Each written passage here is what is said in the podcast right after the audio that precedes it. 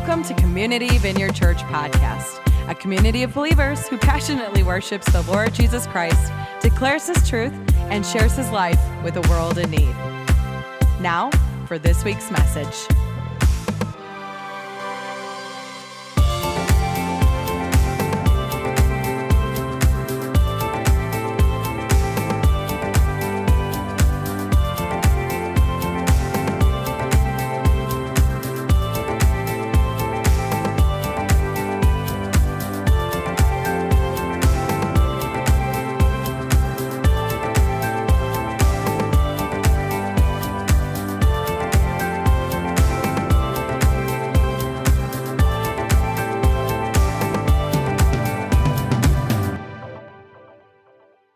Well, the title of my message today is Magnificat Repentance.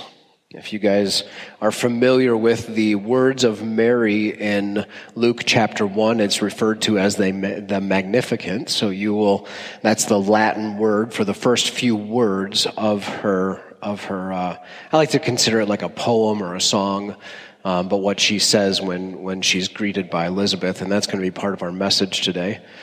But before I get into that, I wanted to share a brief story, and it's not a joke, okay? I know I like to start with jokes, but I really tried this week to find a good one, and I was listening to different things and just even like Googling them, but there wasn't anything that I really liked. And as I was, continuing to prepare for this message, I really felt like the Holy Spirit wanted me to share something. For me, it was very profound when I heard this, and so I just want to share it with you guys. In the late 1960s, a small group of men and women gathered together in California to pray. This group was put together by several burned-out elders, pastors, and leaders of various churches who felt like they genuinely loved Jesus, but somewhere along the way, they began to drift. We talked about that last week. They began to drift, and they felt like they missed the mark. And as they gathered to pray, a quiet stillness hung really heavy in the room.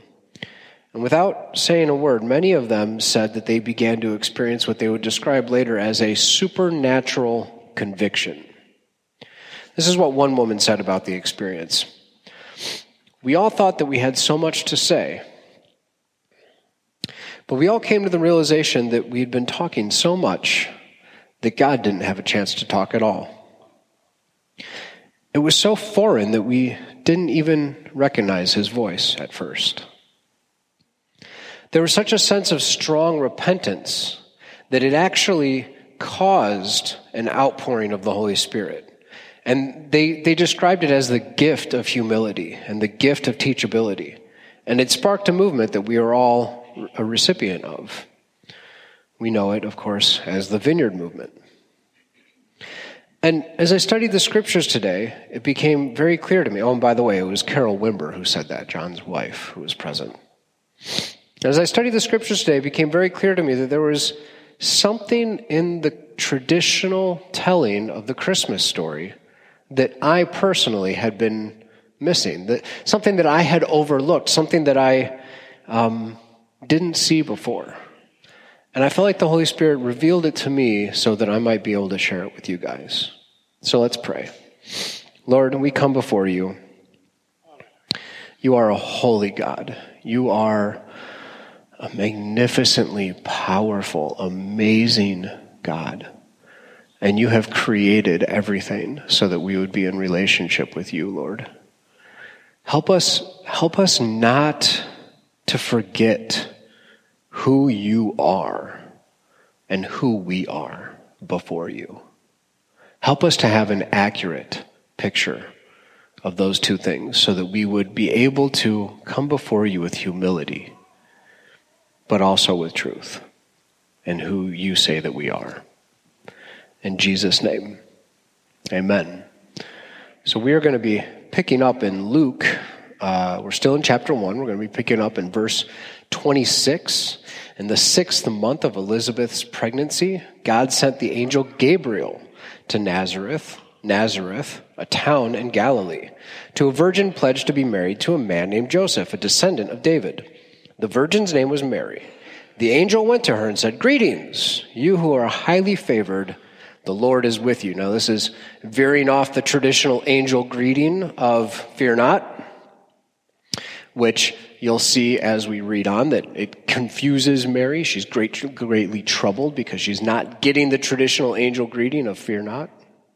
But I want to put some of this in a little bit of context so you guys kind of have a visual picture of exactly what's taking place and some of the logistics. So for those of you who don't know, Nazareth is a small town that is in northern Israel that is in a region called Galilee. So it would be like Akron is in a Summit County region, right? And it's about 64, the region of Galilee is about 64 square miles. 33 of those miles is the Sea of Galilee. So how many of you guys saw in pictures and different kinds of things that the Sea of Galilee, maybe you pictured it as maybe a little bit smaller, right? Something like maybe like the Portage Lakes or, you know, something like that. But this was enormous. This was 33 square miles. It had really its own weather system. That's how big it was. And Nazareth is about 15 miles from the Sea of Galilee, just so you have some context. And it's going to make a little bit more sense, too, when you talk about, when in a minute, when Mary goes to see Elizabeth. She actually travels about 80 miles to go see her. Now, Mary was likely about 13 or 14 or even younger when she was pledged to Joseph. So this was a very young person, a teenager, right, when all of this began to happen to her. Now, a woman could be pledged to a man very shortly after they began puberty, and the pledge was legally binding, and it could only be broken before marriage due to infidelity or death. And if you read in Matthew, you'll see that Joseph, when he finds out that she's pregnant, that was a very real possibility. And it's not just, this would have been considered adultery, right? So it's not just that, you know, she's pregnant out of wedlock or whatever. Joseph's course of action could have meant that she actually got stoned, according to Jewish law, according to some of the laws in Leviticus and Deuteronomy. And so when the angel appears to Joseph, his response obviously was very, very, life-saving for Mary in a way. I also point out a few things that I particularly found interesting, and sort of in light of what we've been talking about out of Romans earlier in the year about that some of the language that Paul used all throughout his epistles. And the words highly favored, right there in verse 28, greetings, you who are highly favored, that is almost an identical word to what he uses in Ephesians 1:6 when he refers to the glorious grace. Right? So it's this unmerited grace and favor that nobody could boast about, right? So Mary is given this unmerited, amazing grace and favor. And I zoom in on this because, while we should respect and honor Mary for her role in the incarnation, we would be wise to view her as God viewed her, right? So not like traditions that elevate her to like a godlike status, okay? She is to be venerated, and she is to be respected and honored, but she received free unmerited grace in the same way that we receive free and unmerited grace. And there's actually three things that I thought were kind of interesting and I wanted to point out about Mary that we have in common with Mary, right? So first, three things we have in common with Mary. She is highly favored, and so are we. That comes directly out of Ephesians 1:6. Number two, the Lord was with her as he is with us, from Matthew 28.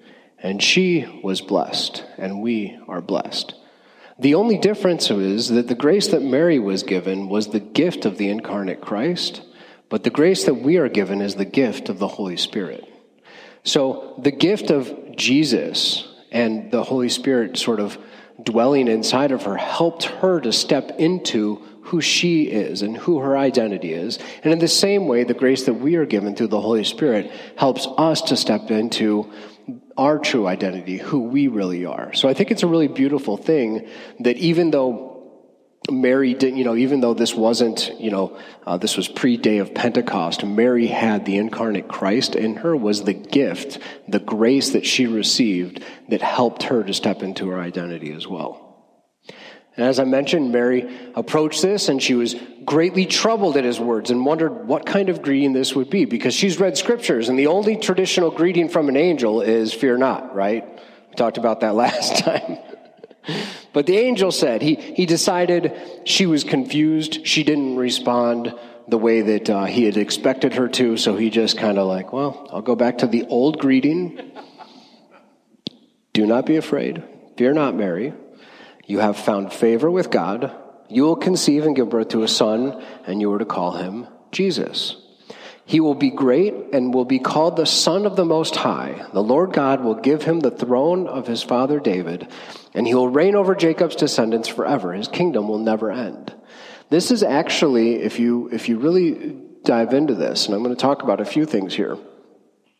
If you really dive into this, the angel is describing the Trinity here. The angel is actually describing that Jesus is God himself. Right, so he clearly states to Mary that Jesus is not only the Messiah that is prophesied about in the Old Testament, but that he is God himself.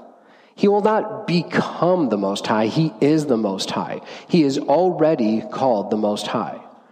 The Son of the Most High, by the way, is a clear reference to the Messiah predicted in the Old Testament and the equality that Jesus has with God.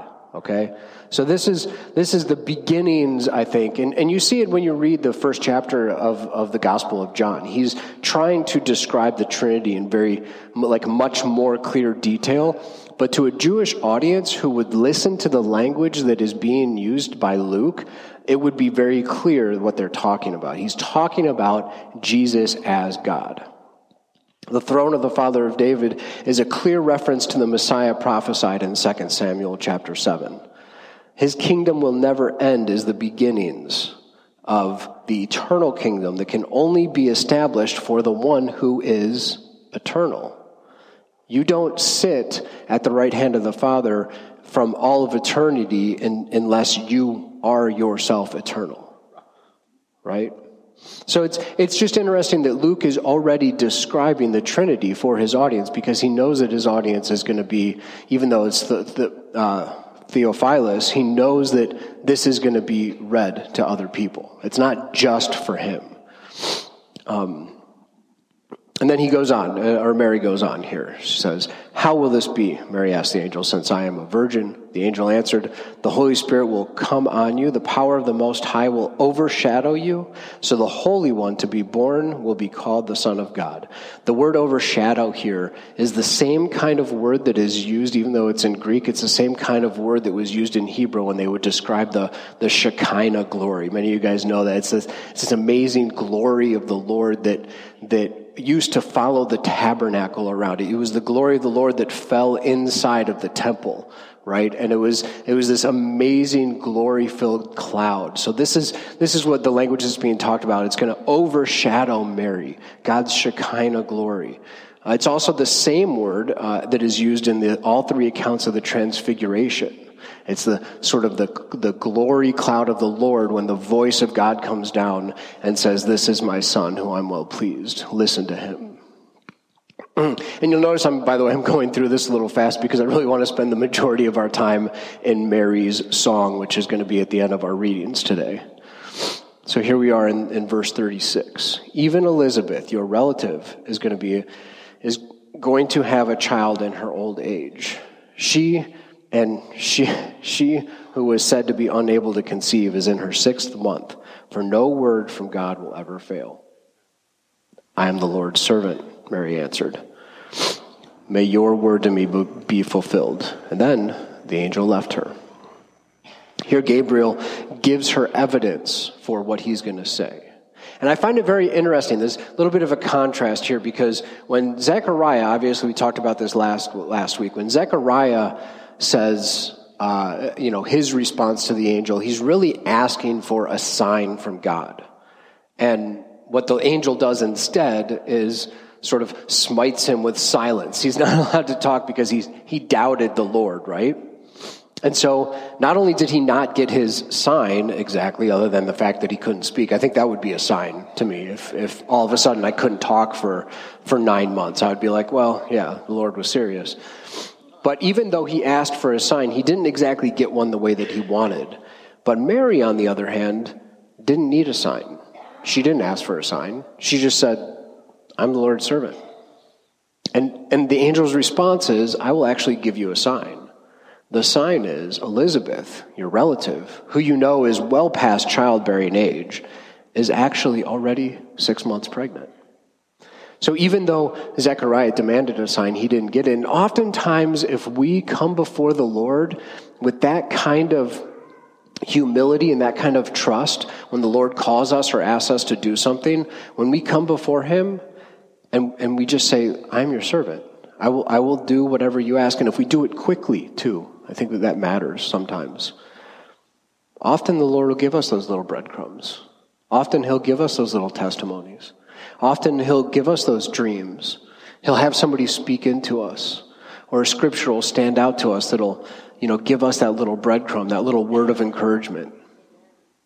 The key is to declare yourself his servant, and to, even if you can't in that very moment commit or do exactly what God is telling you to do, but in your heart you commit to doing it. That's the key, because that's what he wants. He just wants us to trust him. The last thing that Gabriel says to Mary would be better translated as, no word of God shall be powerless. So rather than for no word of the Lord will ever fail, and that's sort of the word for word, it actually means no word of the Lord will ever not have the power to come true. So think about that for a minute. Every word of Scripture has power in it. Like real supernatural power. These are not just words on a page, okay? And it also means that every prophecy in Scripture has the power behind it to make it come true. It will come to pass. This is what the Jewish believers really invested in, and this is what they believed in, this is what they prayed in. This is why we talked about last week that had people praying before the temple daily, because they believed there was power in all of these predictions of the Messiah. They believed that the prophecy was going to come true, and they were just waiting for it. They were eagerly expecting it. And I want to tell you, if you've received a prophetic word that you know in your heart is from the Lord, even though it hasn't come true, I want to tell you there's power behind that. Hallelujah. And it may not come true the way that you thought that it was going to come true. Just like in Scripture, they didn't think that the Messiah exactly was going to be a suffering servant. They were expecting him to be a political leader. They were expecting him to be a sort of a king as they saw kings. That's not how he came. The word that the Lord has given you may not come to pass the way that you think it's going to come to pass. But if it's truly from the Lord, there's power behind it, and it will come to pass. It also means that when the Lord declares something to be true about you, specifically in Scripture, about our new nature versus our old nature, and who we are in Christ, that means that it is true. And there's going to be power behind it to make sure that it will come to pass. So if he declares you holy and righteous, if he has, through the cross, substituted, your sin and put it on Christ and given you Jesus' righteousness, even though you're not walking in it fully, I promise you, there's power behind it to make sure that it will come to pass. You can trust that the Lord will not leave you hanging, that you are in process, and you will be fully sanctified before the throne of God before it's all said and done. To me, that's like, I just want you to have that hope and have that faith. Some of us struggle over and over, and we just need to be reminded. The Lord is taking you through something for your benefit. It also means if the Lord calls you to something, he will equip you to step into that role. If he's called you into ministry, if he's called you into a certain position or a certain job or a certain role, if you're married, all of a sudden you're like, I can't believe I'm married. He's called you to be in that role, and therefore he will equip you to be in that role, because you are in that role. If you're a parent, I've talked about this before. When I first, Carol was like 6 months pregnant, I'm like, oh my gosh, the Lord has given us a human. And I don't, she knows what she's doing. I don't know what I'm doing. But who am I to call God a bad steward? I am his servant. And he's put me in a position to be a husband and a father. Therefore, he will equip me for that role. So whatever role it is that the Lord has put you in, even though sometimes it feels like, man, I'm in over my head, that's actually a good place to be, because that means that he will raise you into who you are supposed to be in that role. It's a good place to be. Moving on. At that time, Mary got ready. Here we're in verse 39. At that time, Mary got ready and hurried to a town in the hill country of Judea, where she entered Zechariah's home and greeted Elizabeth. Now, why would she go to Elizabeth's house? Well, think about the circumstance. She had an angel tell her that she's going to be given the Messiah, and she's a virgin, and she's pledged to somebody. Who in their right mind is going to believe this? Okay? I mean, think about it in modern times. You know, like you're dating somebody. As a guy, maybe you're dating somebody. She's 16. She says, hey, the Holy Spirit, said that I'm pregnant and I'm going to give birth to a child. Would you believe that person? Probably not. So she's probably not broadcasting this to anybody. She's going to the only person who might possibly be able to understand what she's going through, because Elizabeth just had a Holy Spirit encounter that resulted in her getting pregnant in her old age. So, as I said earlier, she went about 80 or 90 miles to greet and to be with Elizabeth so that she could try to process this and understand what's happening. And when Elizabeth, here, verse 41, when Elizabeth heard Mary's greeting, the baby leapt in her womb, and Elizabeth was filled with the Holy Spirit. In a loud voice she exclaimed, "Blessed are you among women, and blessed is the child you will bear. But why am I so favored that the mother of my Lord should come to me? As soon as the sound of your greeting reached my ears, the baby in my womb leapt for joy. Blessed is she who has believed that the Lord would fulfill his promises to her." Boy, when Carol was pregnant, Jack used to leap in the womb when she would drink orange juice. And I don't know if that means that orange juice is like a holy beverage or something. But it was like immediate. It was like this weird somehow connection. And nobody knows the exact moment that Mary became pregnant, but you have to accept that she's probably pregnant, obviously, by the time she makes the trip to see Elizabeth. And I also got to say, why does it say in a loud voice she exclaimed? Think about this. Zechariah is silent. He can't talk because he didn't believe in the Lord. He's probably in the next room. And Mary says, well, blessed is she who believed the Lord. Blessed is she that believed the Lord would fulfill his promises. In a loud voice. Nudge, nudge. Zechariah. It's kind of a cheap shot, right? And Luke wrote it down, too. Why else would it be in a loud voice she exclaimed? But Elizabeth put the pieces together immediately. So even though Zechariah couldn't speak, I'm sure, in fact, we know that he actually wrote down what had experienced to him because other people knew it, and because before Zechariah could speak, Elizabeth declared that the baby's name was John. So you knew that there was some communication. Zechariah wrote down what he had experienced and heard from the angel. And it sounds an awful lot like the prophecy in Malachi. So let me read to you from last week, what the angel told Zechariah. This is chapter 1, verse 17 of Luke. "And he will go on before the Lord in the spirit and power of Elijah to turn the hearts of the parents to their children and the disobedient to the wisdom of the righteous, to make ready a people prepared for the Lord." This is a direct link to Malachi. This is I don't know what chapter it is. I didn't write the chapter, but it's verse 5. "See, I will send the prophet Elijah to you,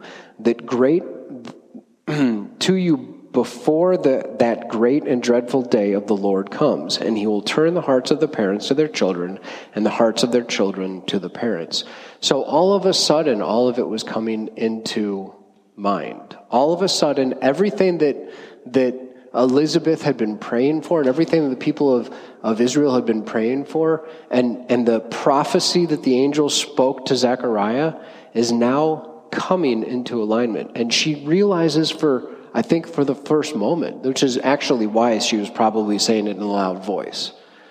I mean, you can imagine sort of the hysteria, like something that her and her people have been praying for probably before she was born is coming true before her very eyes. And here's what Mary said. I'm going to read through it in its entirety.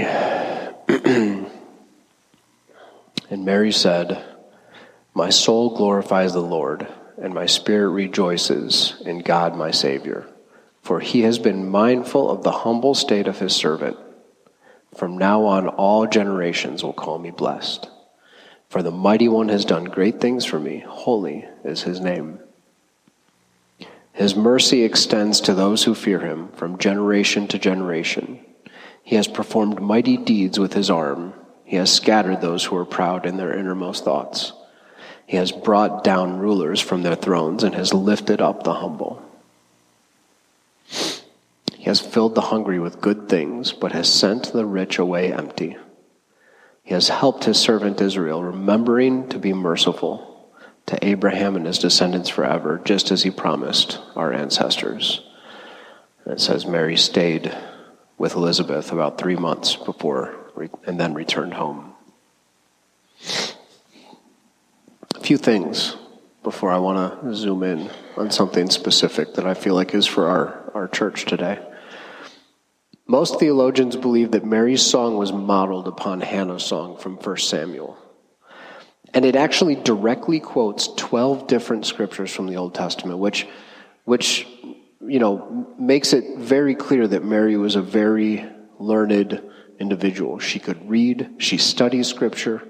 This is not, I don't think this is just the Holy Spirit just, you know, filling her mouth. I mean, sometimes, obviously, I think the Lord does give us the words to say, but this is something that Mary probably had been pondering as she traveled that 80 miles to visit Elizabeth.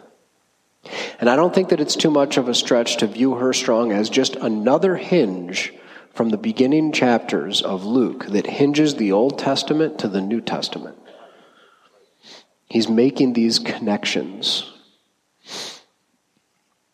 In these words, and I would strongly encourage you guys, spend some time over the next week and just chew on these words. Just read them over and just ask the Holy Spirit what he wants to reveal to you through these. If you want to, you can do a little bit of a study. You can Google the 12 things. I didn't point them out specifically for today. Be something interesting. You could view the 12 scriptures that Mary is quoting, the verses and the phrases that she's quoting in these. But here's a few things that I see. I see both the Old Covenant and the New Covenant represented. I see our old nature and our new nature represented. I see the flesh and the spirit represented. But where does it start? Let's go back. It starts with her heart. In the first verse of her song, she identifies who the Lord is and who she is, mainly that she is in need of a Savior. To me, it's an accurate understanding of who God is and who she is. There's a recognition that he is holy and she is humble, that she is a servant, and that it's only those who are understanding of this like great void between a holy God and who they are. It's only those who are actually humble enough to be able to receive from the Lord. It's this place of repentance. Now, she doesn't come forth and say, you know, these are all the things that I'm repentant of, and I'm sorry for these things, like in sort of the way that we view repentance. But what repentance really is it's a true understanding of who God is, which is a holy, all-powerful, almighty, amazing God. But it's also a true understanding of who we are before that God. And I want to preface, without the help of the Holy Spirit. Because with the Holy Spirit, we are able to achieve holiness. We are able to, as our process moves forward, we are able to achieve that sanctification. But it begins with repentance. It begins with recognizing this great chasm that exists between us and God. Then she actually goes into an accurate understanding of her identity in Christ, which is blessed. And then she approaches that with gratitude. And then you see, as it goes on, you see a description of this sort of upside-down, backwards kingdom of God that Jesus came to preach. Jesus is constantly preaching that it comes down to the heart.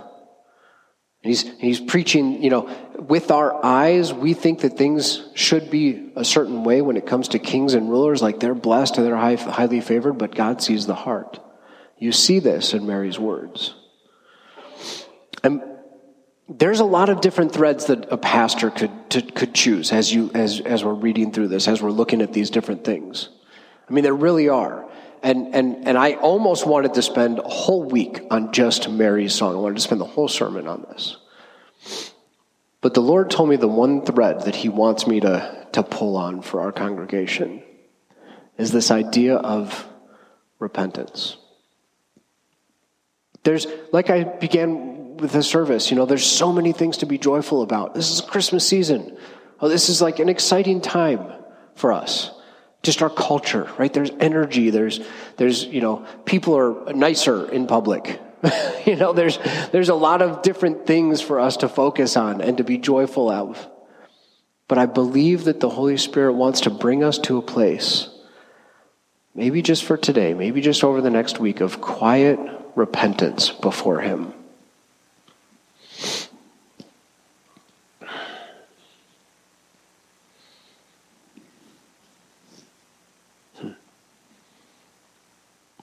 Now, I know my audience. I know that most of the people in here are saved. And I know that repentance is a term that we use when we're describing somebody who needs to be saved, right? These are people who, maybe for the first time, they recognize the great chasm between a holy God and who they are and the lifestyle that they're living.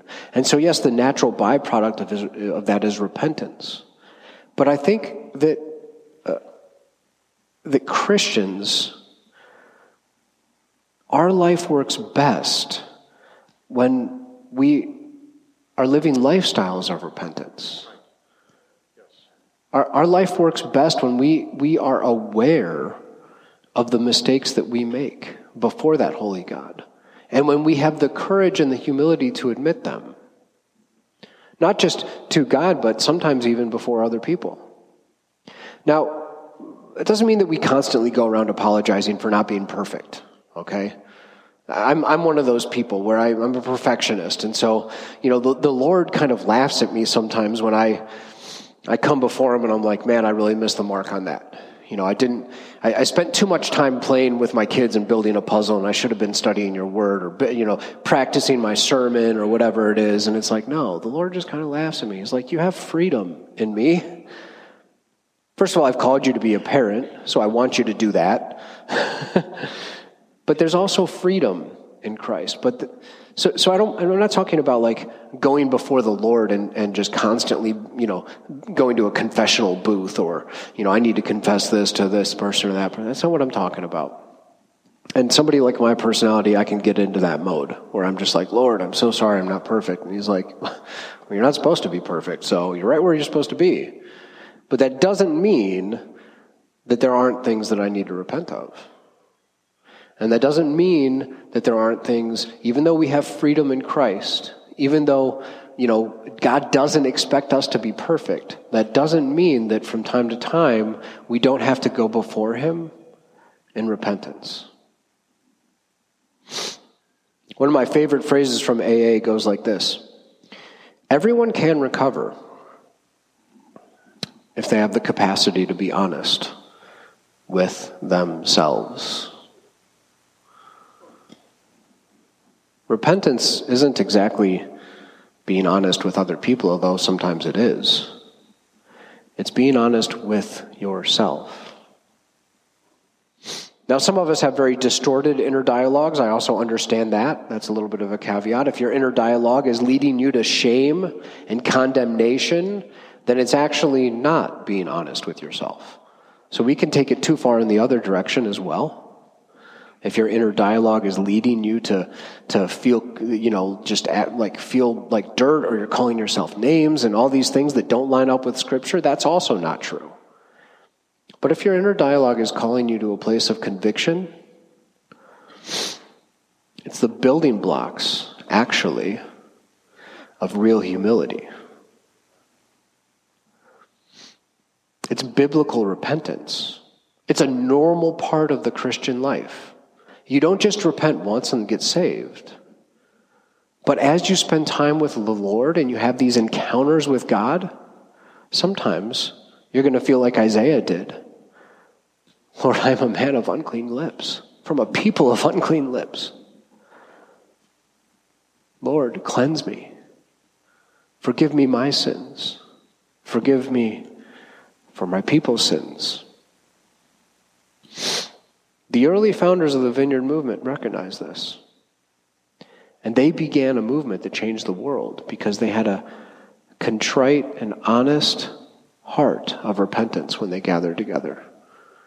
It's interesting, you listen to those accounts, you read those accounts, and they're like, yeah, we came there because we were all sort of disgruntled and burned out people, and we weren't happy with all of our different denominations and churches. They were doing it all wrong. And they came into that meeting almost thinking as if they had the right magic code, that they we're going to gather together and we're going to fix all these different denominations, we're going to start our own thing. But that's not what happened. They actually realized for the first time that they didn't know anything, that they could barely even hear God's voice. And it created a supernatural repentance in them that is the foundation of the Vineyard Movement. What does our foundation look like? What are we building?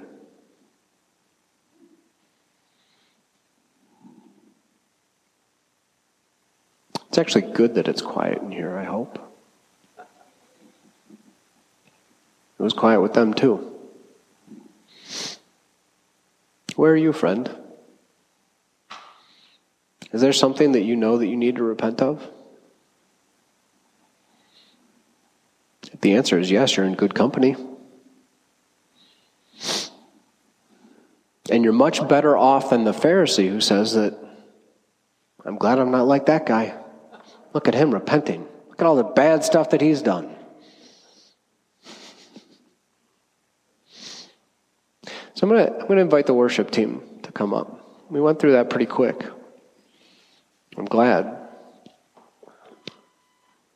And as much as I love worship, I've asked Dale specifically to play something a little bit more contemplative. I want you to just spend some time in prayer, in your own heart. Where are you at? And by the way, some of you guys know that you live a lifestyle of repentance. It's a good place to be. And maybe you want to take on the form of an intercessor and repent on behalf of some of the things that we see going on in the world today. But I just want you to spend a moment. This may, for some of you guys, I just feel like this is the first time all week that you've had a chance to be quiet before the Lord. It's okay, there's no condemnation. Maybe next week or throughout this next week, that'll change. Maybe that's something you might need to repent of. Lord, I've been so busy. I haven't made any time for you. I haven't opened up my Bible. Not out of condemnation or legalism, like you have to read 20 verses exactly every hour.